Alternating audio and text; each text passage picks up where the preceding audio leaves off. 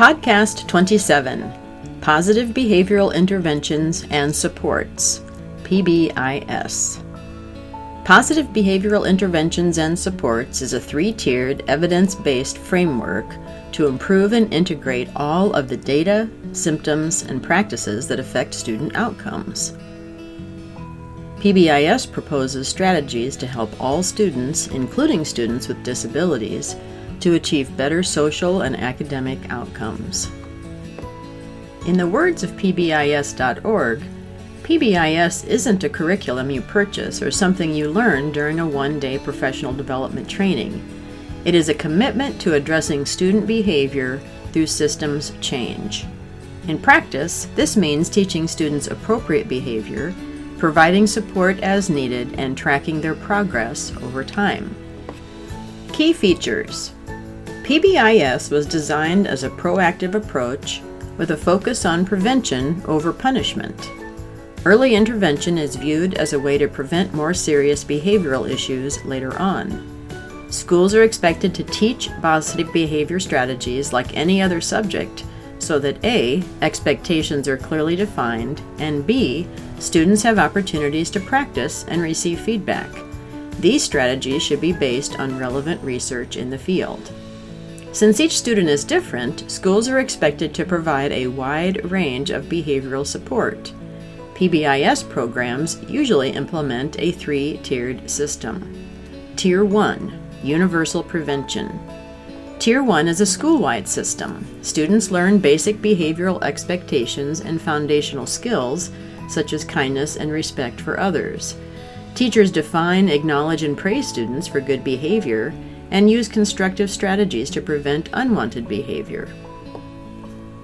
Tier 1 interventions may include simple reward systems such as tokens or prizes, sending a student on an errand, asking a student to repeat assignment instructions, helping a student begin an assignment, moving a student to a new location in the classroom, teaching coping skills or relaxation techniques, speaking with a student in the hallway, or taking away privileges or unstructured free time. Tier 2 is targeted prevention.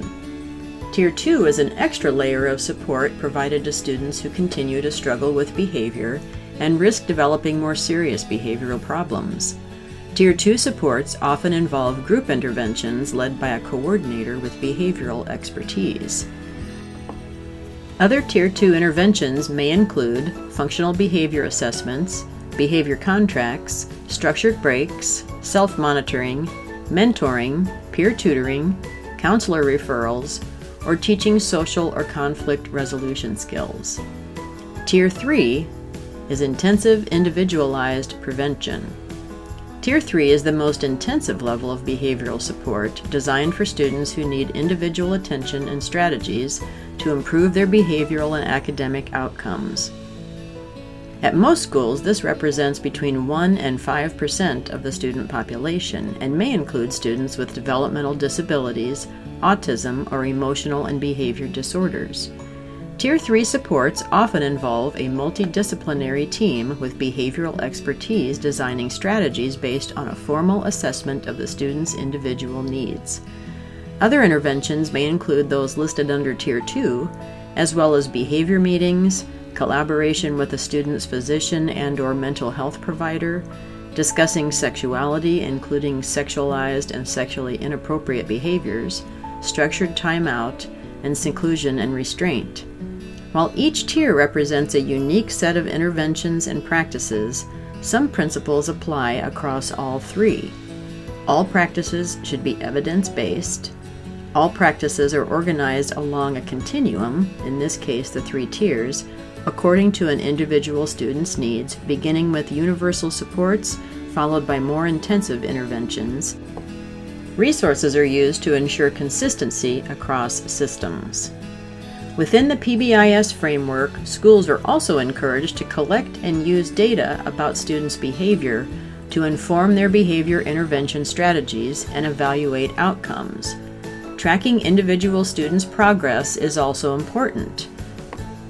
Data tracking for individual students can range from behavior charts and hand raising tracking forms in Tier 1 to weekly scatter plots and parents' questionnaires in Tiers 2 and 3.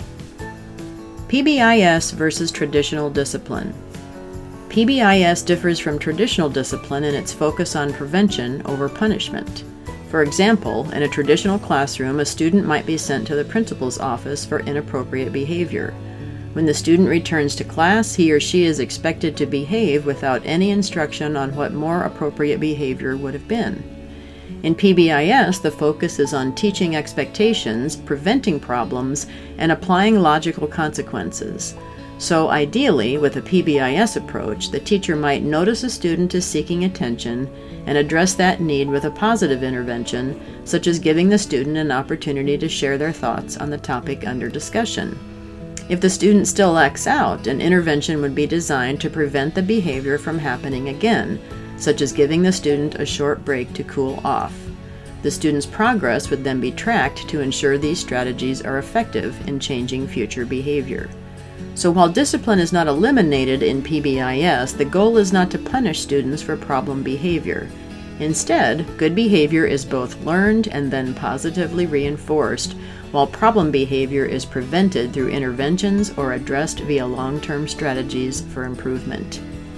Outcomes PBIS has been shown to foster a range of positive outcomes for schools, including improved academic performance and social emotional competence, reduced bullying behaviors, decreased rates of student reported drug and alcohol abuse, reduced office discipline referrals and suspensions, greater teacher efficacy, and improved perception of school safety.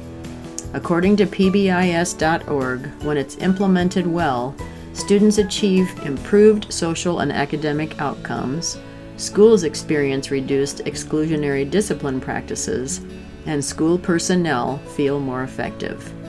In conclusion, Decades of research support the positive impact of the PBIS framework.